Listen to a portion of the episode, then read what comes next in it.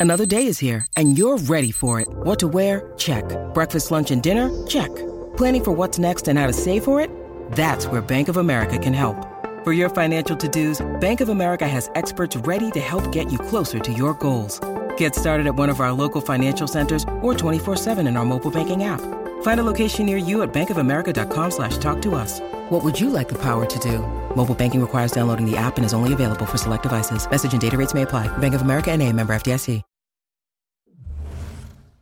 Welcome to NFL Live. We're down to the final eight teams as the divisional playoffs are now set. You're looking at them. On Saturday, Patrick Mahomes and the Chiefs host the Jaguars, followed by an NFC East battle between the Giants and Eagles. On Sunday, Josh Allen and the Bills host Joe Burrow and the Bengals. The final team to punch their ticket, of course, the Cowboys. They did it in dominant fashion last night. Let's remind you how all that went down on Monday night on ESPN. Tom Brady and the Bucs and Dak Prescott and the Cowboys in the wild card round. We're going to pick it up. Cowboys 6-0 after missing the PAT. That was a theme. Brady with a few pump fakes. He flips it to Chris Godwin for 11 yards. Yeah, good little creative play by Tom. Third and four, make sure you get a first down. Couple plays later, second and goal from the mm Cowboys five, and Brady with the interception. This is where it really started to go bad. Jayron Kearse yeah, right shoot there. a three-pointer from the three-point line and don't look at the goal. Look to build off some momentum. The Cowboys oh, going one. for it on Yeah. fourth and goal. Prescott faking the handoff. He takes it to the end zone himself. Cowboys now up 12 nothing before the PAT. hey, Benson, man. Hey, man. Ha ha. It makes me cringe, guys. Uh, it, it wasn't a good night. I just for couldn't Brett understand Meyer. what was happening. Yeah, we don't know. That would be a theme. Final seconds of the first half, same Great score. play. Prescott pressure, rolling left, end zone to Dalton. That's one of the best plays we've seen Dak Prescott make in a very long time. Big time. Another. Uh, that's the third missed extra point of the night. So Prescott doesn't like it. He's upset. The Cowboys still leading 18 to nothing at halftime. Final play of the third quarter. Same score. Bucs with first and 10 for the Cowboys 30. And Brady, Aaron went out deep to the left on the sideline for Julio Jones. He makes the touchdown grab. So now 24 to 6 for the Bucs after the missed two-point conversion. Next Cowboys drive under 11 Huh? minutes go in the fourth. Good Wide coverage. open CeeDee? Lamb. Good coverage. Somebody on the defense gracious. does. RC, make the right call next time on the back. Wasn't me, coach. Cowboys win big, and uh, Mike McCarthy busted Ah. the Oh, move get in it. the locker room. Ah. Okay, Get it, excuse Mike. me. Dak threw four touchdowns, ran one in for the for How the many you win. Say? Four, Mm, and he ran one in two, becoming the fifth player in NFL history to have at least four passing touchdowns and a rushing touchdown in a playoff game. Dak joining Aaron Rodgers as the only players to do this on the road. It was magnificent what we saw from Dak last Dan, night. I saw that Welcome. Detroit Lions emblem. I was like, my boy threw four? He Tobin, did. 1957. Listen, I had to be on the plane with you last night while this game was going on. It was an awful experience. Every time it was like for you. whack on my shoulder, whack. It was like sitting next to a soccer mom. got- and her daughter you- scored four goals. I'm like, dude, stop hitting. you I was so happy. He's got some bicep bruises. Can He's not be yelling. Happy? He's, but you uh, weren't happy the first start of the game. I You were wasn't. Like, first- what are you doing, the, the Kellen? first, the first two possessions looked like the old Cowboys. That's Marcus Spears, Dan Orlovsky, Ryan Clark, Mina Kimes here with you for the hour. Uh, Dan, why was it so much better for Dak Prescott this week? Everything that he hasn't been really play wise over the last six to eight weeks, he was. I mean, he was very decisive. He was aggressive. There was confidence. I think the two words that stand out were conviction and he played free. Yeah.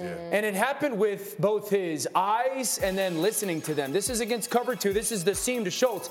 But for me, it's the moving the linebacker. He's steering basically to the sideline to get Lavonte David to horizontally get removed and then replace him on one hitch. There's no waiting, there's no seeing if that happened, but believing that it's going to. But this is probably one of my favorite plays. Watch his eyes. He's going to peek all the way to the right as CeeDee Lamb goes in motion, and he's got a rail route and then essentially a post route. And here comes on the left, the shallow cross that sits down. He goes one to two to three. It, was like the scan, right? You know when you see like a scanner go left?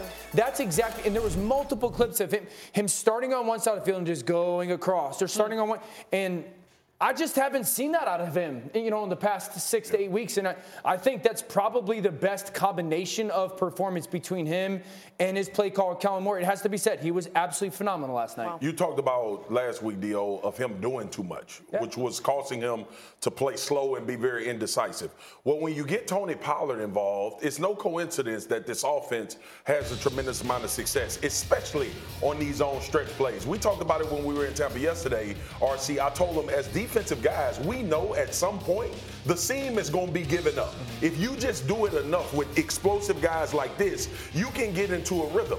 Don't you think for one second that this doesn't ha- help Dak Prescott process everything that he's looking at. One, it puts the defense in a situation where we have to now respect that, mm. which gives you free access to the middle of the field. You have opportunities to scan, but the most important thing Tony Pollard usage did last night, it slowed down the rush. Yeah, and we've seen this team people have been pinning their ears back against Dak Prescott for the last few weeks and just getting after it. But Kellen did a good job getting the ball in Pollard's I think it's it's about Tony Pollard and right the ways you get the football in his hand. I don't think Tony Pollard needs to become a 20 to 25 touch guy, and that's why his explosive touches are so big for this team. But it was also CeeDee Lamb, it was Dalton mm-hmm. Schultz, it was making sure your A players got the football in their hands in the positions that they can mm-hmm. to be the best they could yeah. possibly be. I don't feel like Kellen Moore and Dak Prescott had been that throughout the latter parts of the hmm. season, hmm. but we saw all of those things on display and got to see this offense um, operate at a very elite level. You know,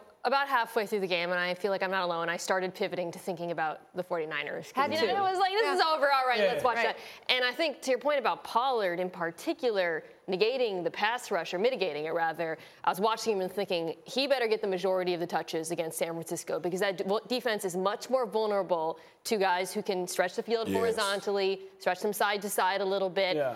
And on top of that, I was also watching Dak Prescott running and thinking the same thing again to yeah. San Francisco. I mean, he only had 23 yards, but every single one of those yards Mattered. was impactful. Yeah. And that's really the thing with him. It, you know, he, he doesn't have to be Daniel Jones. I can't believe I'm saying that.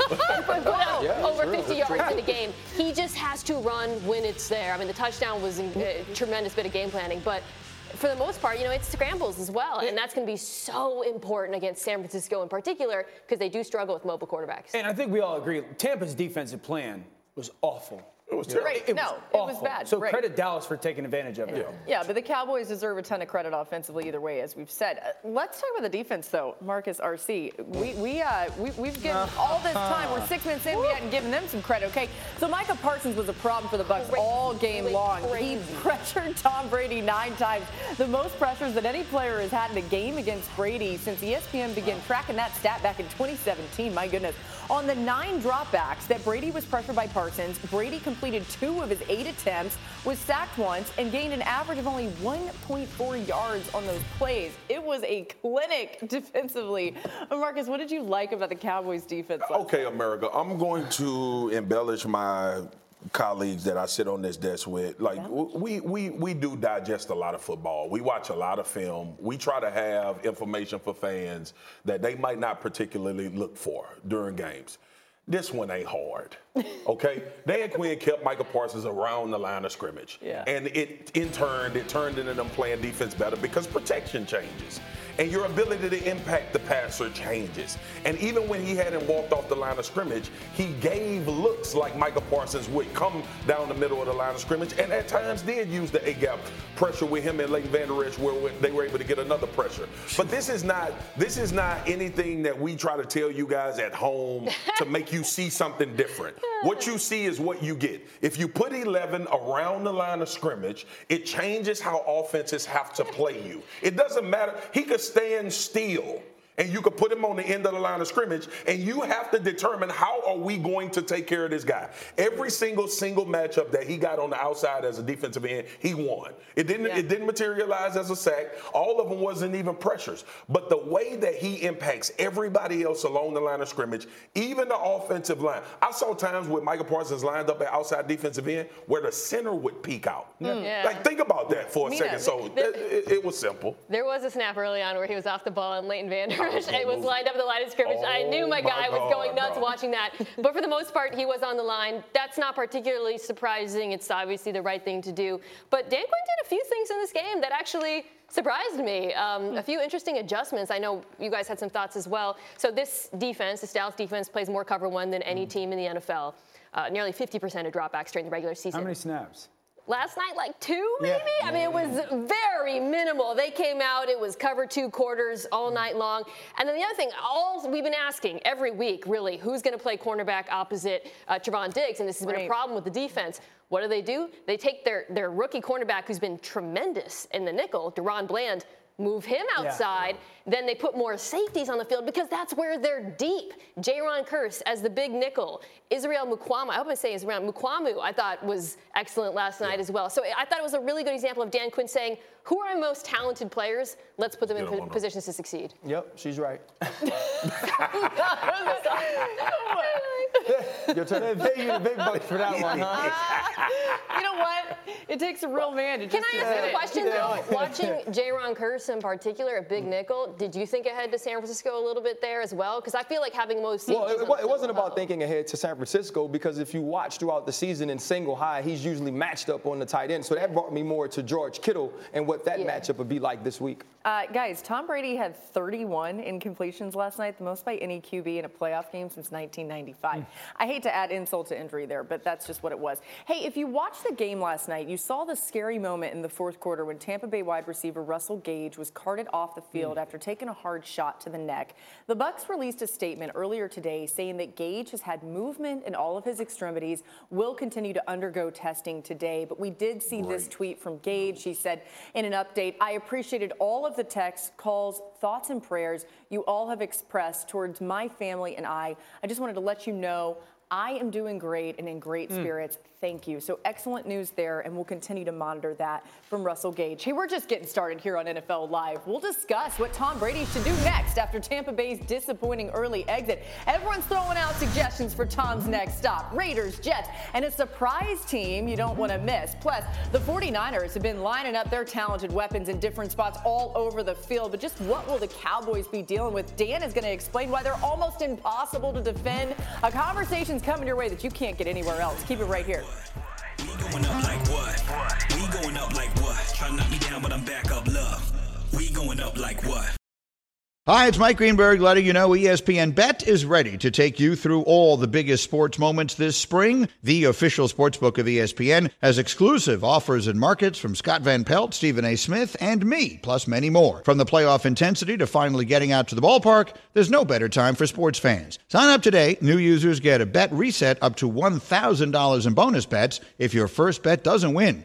Download ESPN Bet today. What a play! Must be 21 plus and present in select states. Gambling problem? Call 1 800 GAMBLER. Terms and conditions apply. See app for details. This podcast is proud to be supported by Jets Pizza, the number one pick in Detroit style pizza. Why? It's simple. Jets is better. With the thickest, crispiest, cheesiest Detroit style pizza in the country, there's no competition.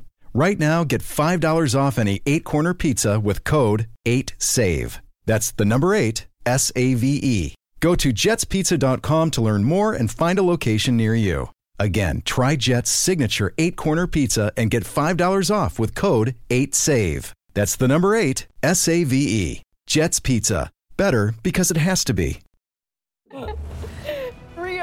Pro Bowl games are coming to Las Vegas. The first 5 we'll events of the skills competition are Thursday, February 2nd at 7 Eastern on ABC and ESPN. And yeah, Dan's right, we'll be there. The final four events, Sunday, February 5th, starting at 3 Eastern. It all culminates with three 7 on 7 flag football games huh? with Peyton Manning coaching the AFC team and Eli coaching the NFC team. Yeah, this is going to be a whole lot of fun.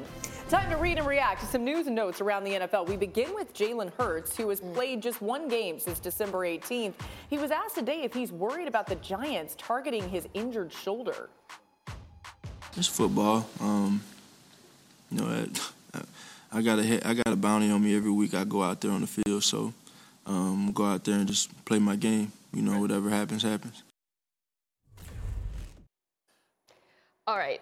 So you know how Wink Martindale the last time, the, or pardon me, uh, uh this wildcard weekend turned down that blitz style he's going to turn it back up for this game. Because the last time they played Jalen Hurts in December, he blitzed him on over 40, 50% of dropbacks. And honestly, it largely worked. Sacked him three times. Jalen completed just over 50% of his passes against the blitz. So going into this game, I think that's job number one for him and offensive coordinator Shane Steichen. Be prepared against the Giants blitz. Jalen Hurts no longer on the injury report. So that's, that's, a good, good. Hey, on the other side of this game, it's going to be the Giants and Daniel Jones. Here's what he said about getting ready for those Eagles yeah, I mean, I think I've gotten better, gotten better every week. So, um, you know, certainly, you know, feel like we've, um, you know, played well uh, to this point. But you know, by no means are we satisfied with just getting here, and, and, there's a lot, a lot of work to do for us, um, you know, and we're excited to do it.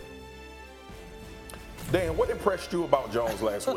Such a good question. Uh, the the connection and feel that he's found with Isaiah Hodgins. Hodgins has got a really good understanding of feel, body language, how, how that body language speaks to a quarterback, when and where to sit in zones, when and how to get into certain zone windows. And Daniel Jones has gotten to a place where he trusts all those uh, nonverbal things that the wide receiver is sending his way. That connection's been very impressive over the past couple weeks. Uh, my job's in jeopardy. We get host Swagoo up No, in it's here. not. Hey, coming up off a bye week, No, Patrick it is Mahomes was asked about playing Jacksonville for a second time this season. Listen to this. Uh, you have to prepare for what they did against us the first time, um, but also with that in the back of your mind that they might change it all the way up, and you have to have answers for that as well. And so uh, I think that's uh, we have to do as a great offense is have answers for everything, and uh, I'm sure they'll they'll have a good game plan coming in, and we have to execute at a high level to have success. RC, what did the Jags need to do to slow Mahomes down? Well, defensive coordinator Mike Caldwell, one thing he needs to do is get this team to play better in the first half and early on in the game. But we watched this team create pressure in the second half with full blitz looks, also fire zones, and some man-to-man. What is great about this team is I believe that they're strong in the safety position between Cisco and Rayshawn Jenkins, and that's where you have to be strong versus this team. Also at the linebacker position because of what Travis Kelce and Juju Smith-Schuster can do in between the numbers. Hmm. Who's going to host next? We head to Los Angeles, where Chargers offensive coordinator Joe Lombardi was fired today despite playing with a lead on every offensive snap. Guys, the Chargers ran the ball by design on just seven of their 29 plays in Don't the second that. half of the loss to the Jaguars. That's the lowest designed rush rate by any team when leading in the second half of a game this season. Marcus, right move here by the Chargers? Oh, you're a good teleprompter read there. Well, well, Marcus, yeah, it is the right move. Listen, I've been screaming this about Joe Lombardi, about an offense that was really too stagnant. We know Justin Herbert's talent has overcome some of the X's and O's, but they needed more nuance. They needed more things that they could do to kind of create some of the pressure and take it off of Justin Herbert in this offense. If it wasn't Justin Herbert pushing the ball downfield, it was Austin Ekeler with a thousand carries per game. I think now you get an opportunity to bring an offense coordinator in. One, gonna get him on the move, and secondly, get some creativity so Justin hmm. Herbert don't have to use his howitzer every single play in the football game. Yeah, Marcus, great points. Did you know that during Joe Lombardi's two seasons as the Chargers offensive coordinator, Justin Herbert was pressured more than any other quarterback in the NFL? I Great not know back, Dan. Okay, let's Thank see you. who Top hosts of the next head, block. I'm done here. What am I doing? Still to come, Kyle Shanahan's been using Christian McCaffrey in a bunch of ways, which means he must have heard RC all the way back in October. Kyle Shanahan uses Christian McCaffrey out of the ordinary way he's used running backs.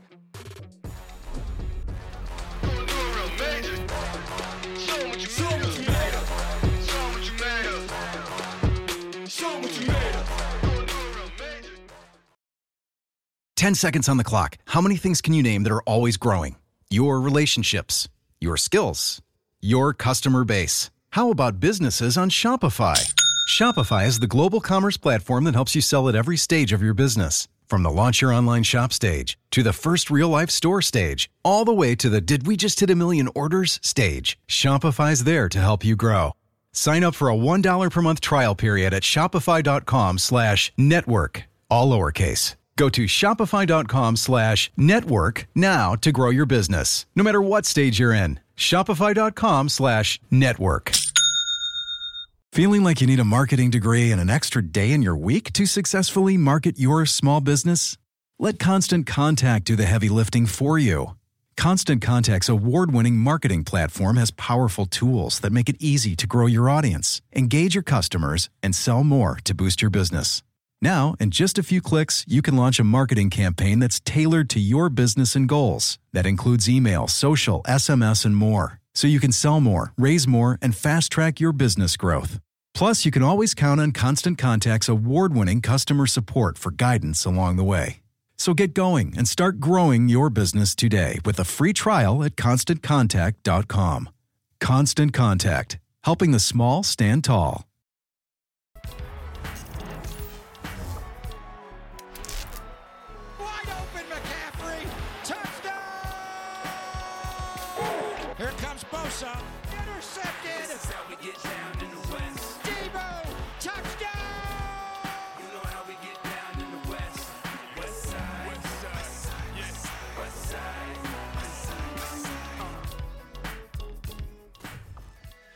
Let's talk about the toughest, toughest team in the NFL to defend, the San Francisco 49ers. And I'm going to focus on one specific personnel grouping 21 personnel, two back, one tight end.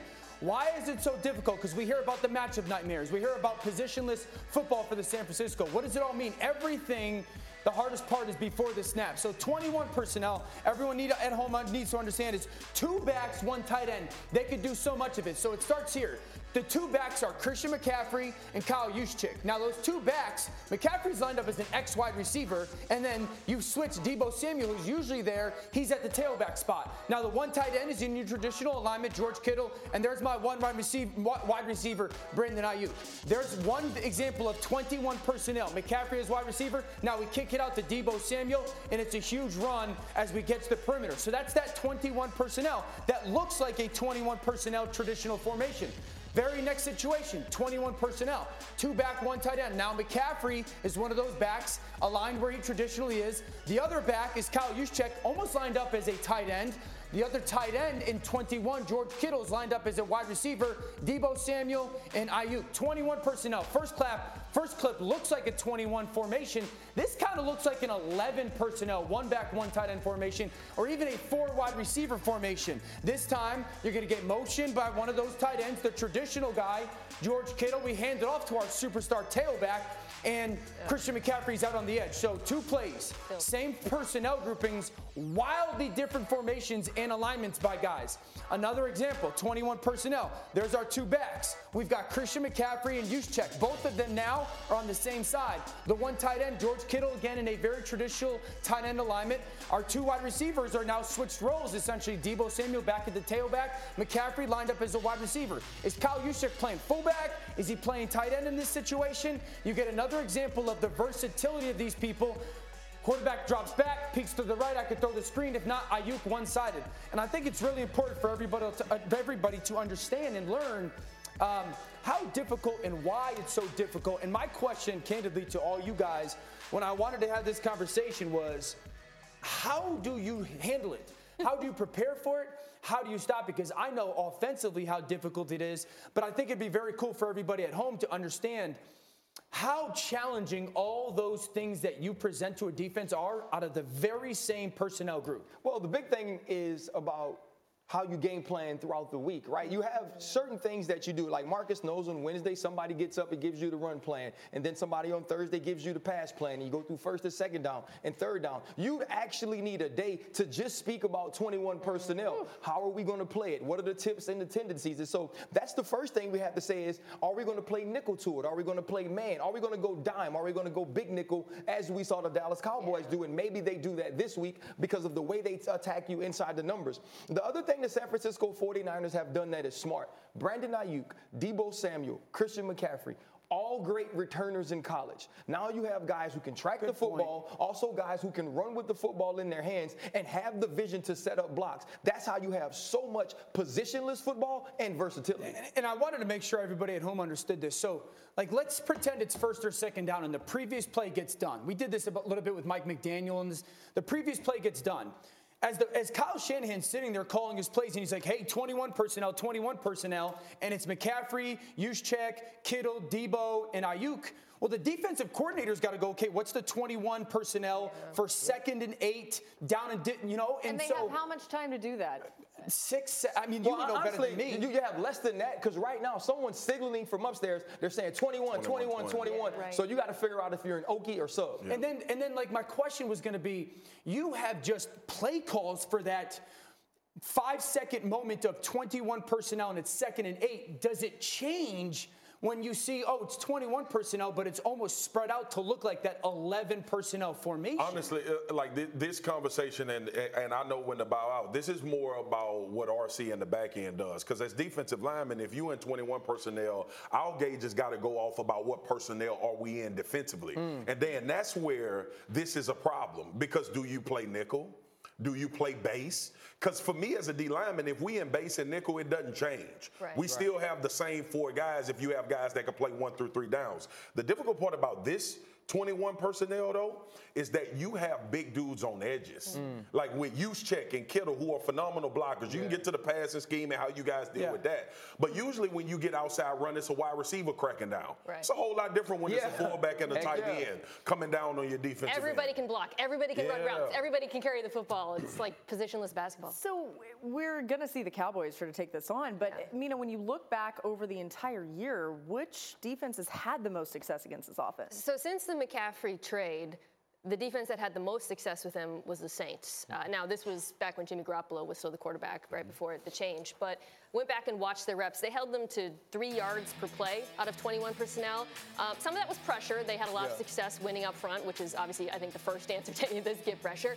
But they really stuck to the same strategy throughout. They played base every on every down, three, four, three, four, four. So base meaning four D linemen, and they played with three, three linebackers. Yes, yeah, yeah, sorry, four, okay. three, four. Yeah, sorry. Yeah. And then um, on most passing downs, they actually played man coverage, which mm-hmm. I thought was interesting. Some of that is because they have linebackers who are capable of that yeah. on the Saints. But I think because the 21 personnel in San Francisco they're so good at putting zone defenders in conflict. Yep. There's a simplicity to playing yep. man that I actually think benefited the Saints. You saw that when you watched them play. Whoever had Christian McCaffrey had him, regardless yep. of what he was doing on every down.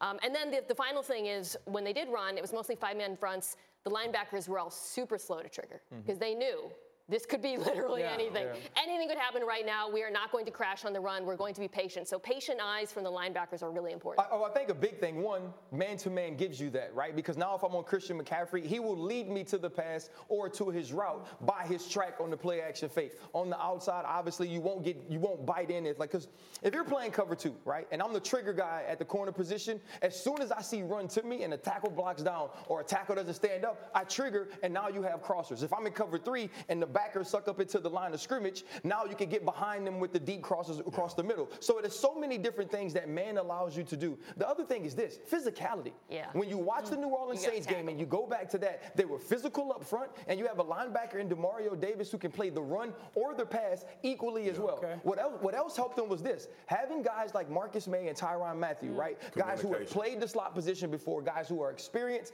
and understand how to play the position. It's going to start with Dan Quinn saying, if we get second and eight, and they come out in 21 personnel. Here are the three groupings we get, and this is what we get out of every grouping. Once you understand the tendencies burst based on formation, right. I think then you can cut down what you're anticipating to play. So, so much of this is obviously about the linebacking corps. It, who has yes. the defense to do this that's left in the playoffs? Who should so, we be looking out for? So, the, the, reason why this is poignant, what Dan is saying, is because the, the, the great thing about Kyle Shanahan is he's always used the defensive principles against you. Hmm. Like like RC is saying, them. he knows them. Yeah. Like RC is saying, when we get a certain look, we trigger, right?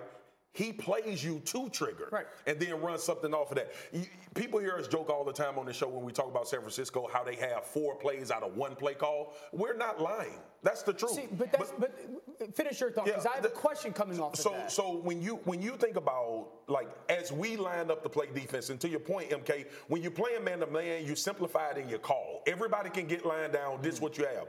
The other part is, and then what I was alluding to is the the genius of Kyle Shanahan and the personnel is Dude, you got most of the time you got fullbacks, tight ends, and backs in the open field against DBs right. and secondary. He completely eliminates most of the time your right. defensive line and sometimes your second level guys. So give me a defense that matches up well though against them. I mean, is there anybody that's I, still I, left? San Francisco matches up really well. Yeah. I mean, maybe Mike practice is a hell of a game. Maybe Mike playing linebacker a little bit like he did last night. But my question for you guys was this: like, and know. the reason I picked those clips was really important because the first clip they take McCaffrey, who's the tailback, and put him out as wide receiver. Seattle stayed in shell mm-hmm. and they ran away from it. Yeah. And I'm sitting there going, why would you stay in shell coverage versus Christian? Mc- now, if it's Deebo Samuel playing wide mm-hmm. receiver and McCaffrey's back there, different. Co- that's why I wanted to know. But because you called four plays, but the defenses thing, the thing is this though, you don't adjust by adjust by who's lined up. You where adjust you adjust based on formation, yeah. right? You always have an empty check. An empty check, no matter what we call, we're going to go to this. But check. don't I get if, to you to do what I want then when you do that? No, you, you no, we, you got to do what you want well well. That's what it's about. Right. Like if you think your team is better when we can all see the quarterback, then see the quarterback. If your team is better when you can play man to man,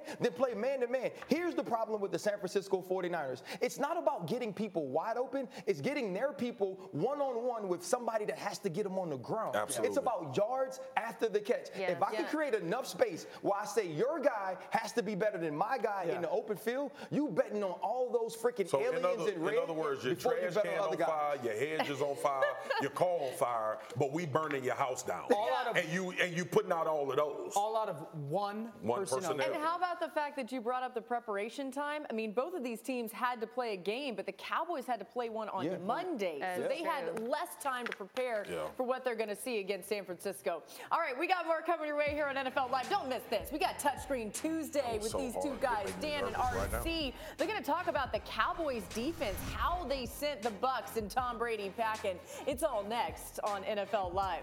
That's so fascinating. I, I love just it, think, guys. like, what, do you, when you check's a fullback, he's a fullback. When he's a slot, are we really treating him as a fullback there? Are we treating him as a slot? You know, like What, uh, th- look, man. exactly.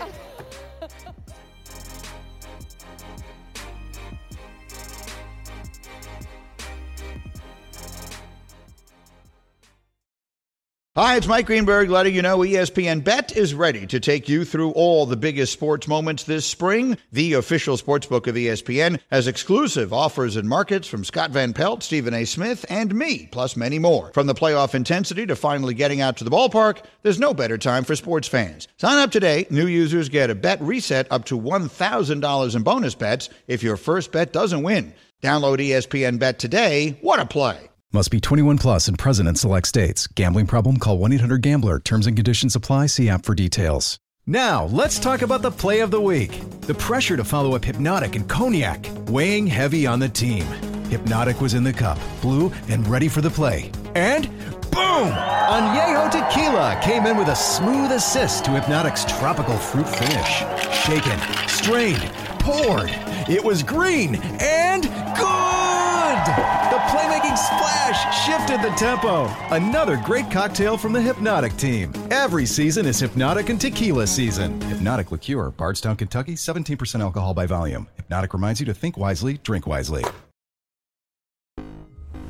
It's time for Dan and RC. I'm in my zone. This is actually my favorite day that we've ever done this. Kevin Byard may have picked off Dan's two favorite quarterbacks in the last two weeks. Thought we were close. So DBs like you can't put hands on me at the line of scrimmage. I don't know what the hell they're playing. He's actually where he's Not supposed to be. condensed splits, big posts, tutties. This what they wanted.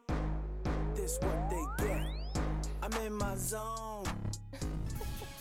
Listen, just because we're at the seaport doesn't mean it's not Touchscreen Tuesday. And y'all know what this was supposed to be. We were supposed to be talking about the GOAT Brady and the way that he shredded the Dallas Cowboys. But they had some tricks up their sleeves, whether it was five man or four man sl- front.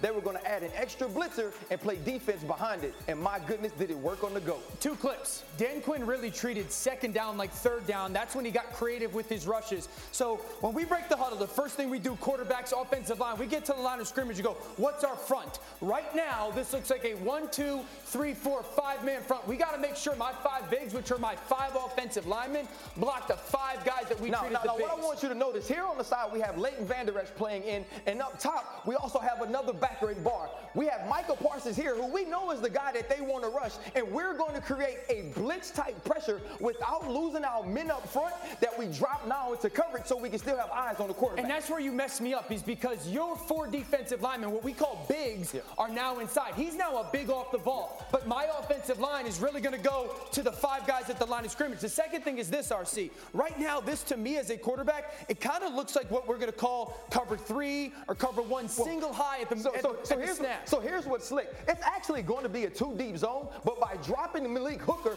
into this spot as the middle runner, you're going to get a three deep type look. So now you can't pressure up the middle. Here's what's important though. Leighton Vander Esch and Anthony Barr, they're going to draw the tackle which is going to leave Micah Parsons one on one with a backer, I mean, with a running back in Leonard Fournette, and we think we can win that every single time. That's the terrible situation for me. I just told everybody Micah Parsons is one of the best pass rushers in the NFL, right? I want offensive linemen to block him, but you talked about this, RC. This is a cover two look, yep. so zone. I got seven guys, or you had seven yep. guys dropping in coverage, and you mentioned it. Micah Parsons, one of the best pass rushers in the league, trying to get blocked by Leonard Fournette. Impossible job for that yep. veteran tailback to go. You got your cover two droppers, nowhere to throw the football. That's second and down. Dan Quinn yep. said if I get him the third down, the game's going to be over. Very next look, you're going to get a four man front for me. Again, I walk up to line of scrimmage. I got four man front with two linebackers dropped off the football. So now here's what's great, right?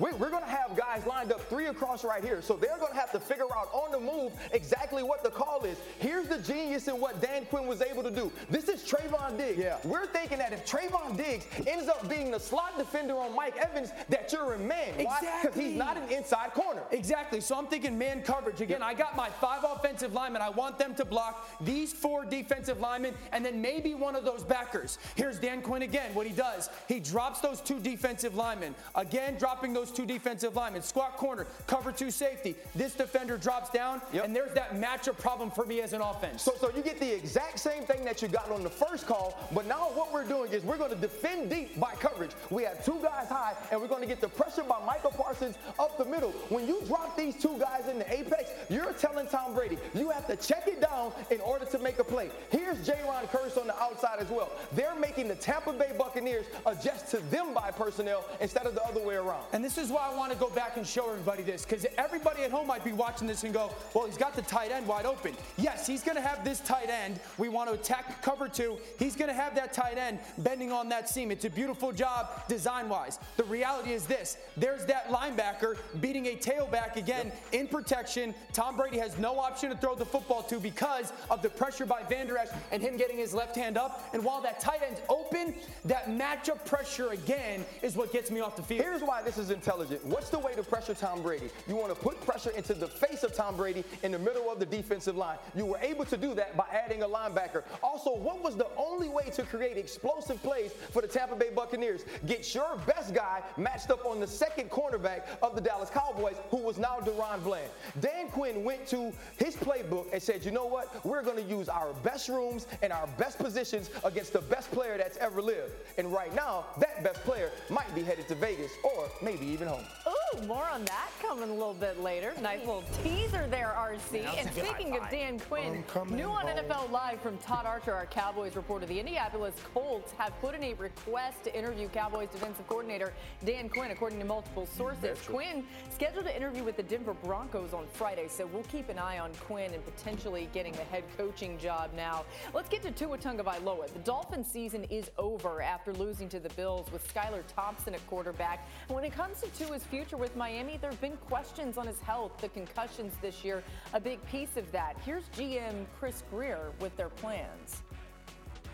Yeah, I would say with Tua, he's our starting quarterback. So, I mean, I don't know how we could say it any more clearly. We've been that way um, through this season and what he's done and um, what Mike and Tua, um, Bevell, Chandler, the coaching staff have all done. They've all worked tremendously hard, all of them together.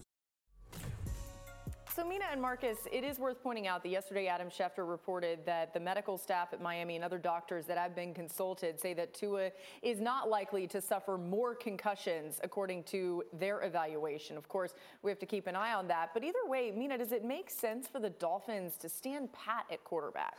Well, I think he certainly deserves another chance next season. Um, you know, it, provided, of course, that Tua Tagovailoa feels that yeah. it's safe enough for him to play mm-hmm. football. Mm-hmm. This offense was rolling when he was under center. Uh, there were some challenges even before he got hurt, and I was actually I really wanted to see how Tua and Mike McDaniel would adjust to the way defenses were playing them. We didn't really get to see that.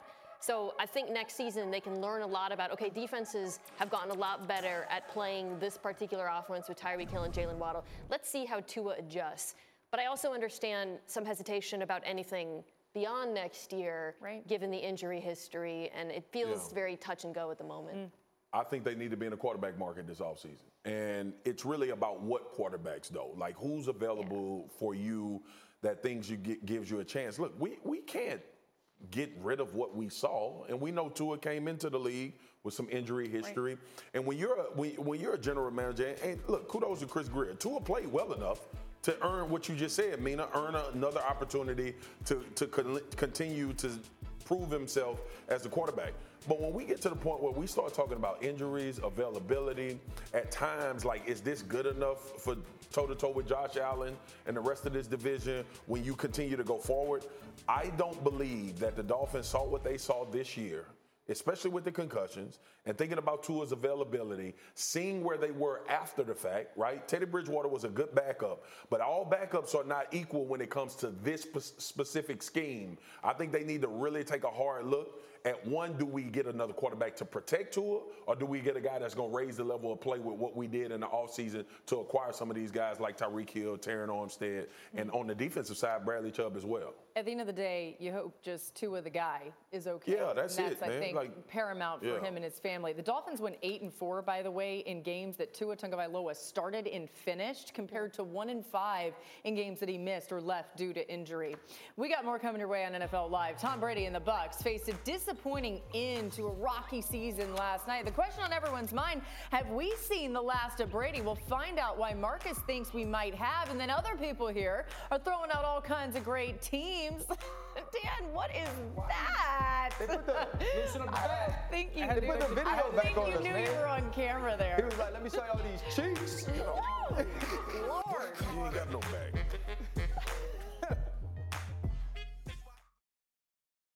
This podcast is proud to be supported by Jets Pizza, the number one pick in Detroit style pizza. Why? It's simple. Jets is better. With the thickest, crispiest, cheesiest Detroit style pizza in the country, there's no competition.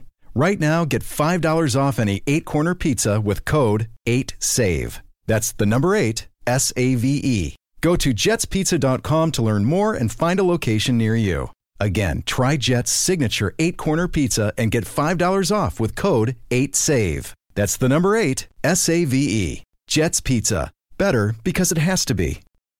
Robert Half research indicates 9 out of 10 hiring managers are having difficulty hiring. If you have open roles, chances are you're feeling this too. That's why you need Robert Half. Our specialized recruiting professionals engage with our proprietary AI to connect businesses of all sizes with highly skilled talent in finance and accounting, technology, marketing and creative, legal, and administrative and customer support. At Robert Half, we know talent. Visit RobertHalf.com today. If in fact this is it for Tom Brady, all I can say on behalf of all football fans is appreciate the memories. Not the way we wanted to end it. And there is a red zone interception for Tom Brady, his first as a Buccaneer. Brady nowhere to go, and he's sacked. You know, obviously, we came up short as a team, and that's really all that matters. It's all I've really cared about was team success, and I love this organization. It's a great place to be, and thank you everybody for welcoming me, and I uh, hope I gave the same thing back to you guys. Last night's 17-point loss is the second largest loss of Tom Brady's playoff career. Brady and the Bucs finished the season 8 and 10, the first time in Brady's career that his team had a losing record. Eh, that's kind of crazy to think about. This year, Brady posted his worst QBR in any season since that metric was introduced and averaged his fewest yards per pass attempt since 2002, which was just his second season as a starter. So now everyone says, all right, so the season's over for the Bucs. The season's over this year for Brady. Marcus, what should his next move be? To go home. Hang it up. To go home. To retire. Okay. And listen, this is not about if Tom Brady could still throw for 4,500 yards or a touchdown. We saw arm strength from Tom Brady. We saw him push the ball down mm-hmm. the field. The man does not. He plays football with fear now. Mm. And that's the thing that's starting to kind of yeah. register to me. When you see this last game, right? That pressure, it looked like he was afraid to take mm. contact. And when, when you get to that point in football, that's no, like you playing quarterback, D lineman, running back, it doesn't matter.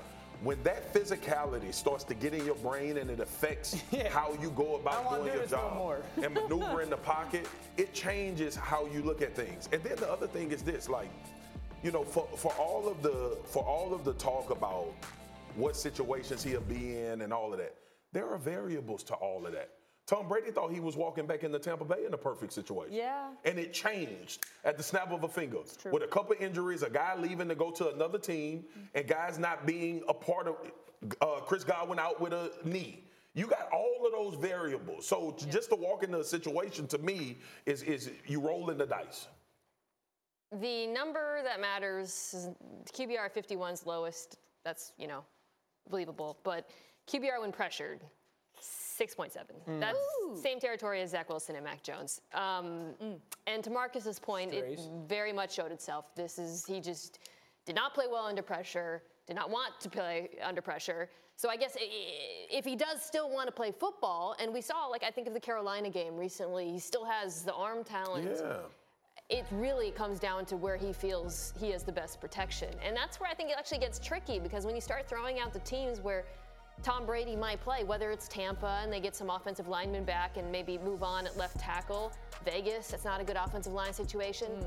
The Jets, you know, they're getting Becton back, Alijah Vera-Tucker, but there's not like a rock solid, like, oh, you can go Yeah. here and you're not going to get hit. And I think that's what makes this so tricky if he still wants to play football. So I agree that he should go home. I agree that Tom Brady has done enough where he doesn't have to take these beatings anymore. Here's what I know about boxers, though boxers don't get out of boxing because they can't punch. Boxers get out of boxing because they don't want to get hit anymore or they can't avoid getting hit. And that's where Tom Brady is right now. But you're going to ask yourself is Tom Brady one of the best 32 quarterbacks in the world? He absolutely is. Can he even be top 15 in the right situation? He absolutely can. But if you bring Tom Brady on, it's to win a championship. If Tom Brady plays again, it's to win a championship. Is there anywhere in the world we feel like when you place Tom Brady in this situation, a place that needs a quarterback, that Tom Brady wins a championship? I don't think we have that place right now. Hmm. One place ha- checks all the criteria in my mind Carolina. I think there's four things that have to happen for Tom. It needs to be a one or two year Super Bowl window. Has to have a top, off, top five offensive line. I think Carolina's not They're- there, but maybe They're getting, there. They improved a lot. They need to this have two perimeter players that are dudes. So they've got DJ Morrissey. They'd have to get one, and they have to have a top 10 defense. So that, that's still, I mean, Miami doesn't have that. The Jets don't have that. Mm. Baltimore would be a complete overhaul. Washington have no clue right now. The Raiders, to your point, I think the one team that, like, if you're really being honest, checks all those boxes. You know what else maybe they have? Carolina. The NFC South. Yeah. So that's another way to get back to the Super An easy path. Joe Burrow, Joe Burrow this year, all right, had a, a marketably better offensive line. Yep. Three of them gone. Yeah. Like, they got to you- stay healthy. it's too many variables. You can think Yeah. that you've It's got a many. great line, and all of a sudden you don't have one. All right, time for one more thing before we go. Speaking of an uncertain future for an aging quarterback, Aaron Rodgers made it clear he wants no part of a rebuild in He Green Bay. did. Listen to this. I think no player wants to be part of any type of rebuild. I said that years ago. Um, reloads are a lot of fun because you feel like you're close. You're only a couple guys away. You know, if they want to go younger and, and think Jordan's ready to go, then they're then that might be the way they want to go. And if that's the case, and I still want to play, then there's only okay, so remember that he's owed like $60 million in this next year. 60 which is. He But, sounds like he ain't going anywhere. uh, That's what I thought, right? Anybody Yeah, he- else? He, sounds like he wants to play. He's going to play? It would be very hard for Green Bay to move on Yeah, from but- him financially. Yeah. So Yeah. that, that to me is the. I still think if he plays, they're good enough to win a Super Bowl. I, I don't- I don't know if they're they're not good enough to win a Super Bowl with the way they're constructed right now. And also, I don't know necessarily believe their their head coach is Super Bowl caliber. But if they can add some pieces around Aaron Rodgers and you could see him, then I we mean, can if see him there's ever step- a time to do step. it, the time is now, right? You don't have that many more years. They need from the defense to get better. All right, we'll see you tomorrow on NFL Live. Okay. From New York, by the way. You want to do another hour on Aaron Rodgers? That's your y'all. favorite topic.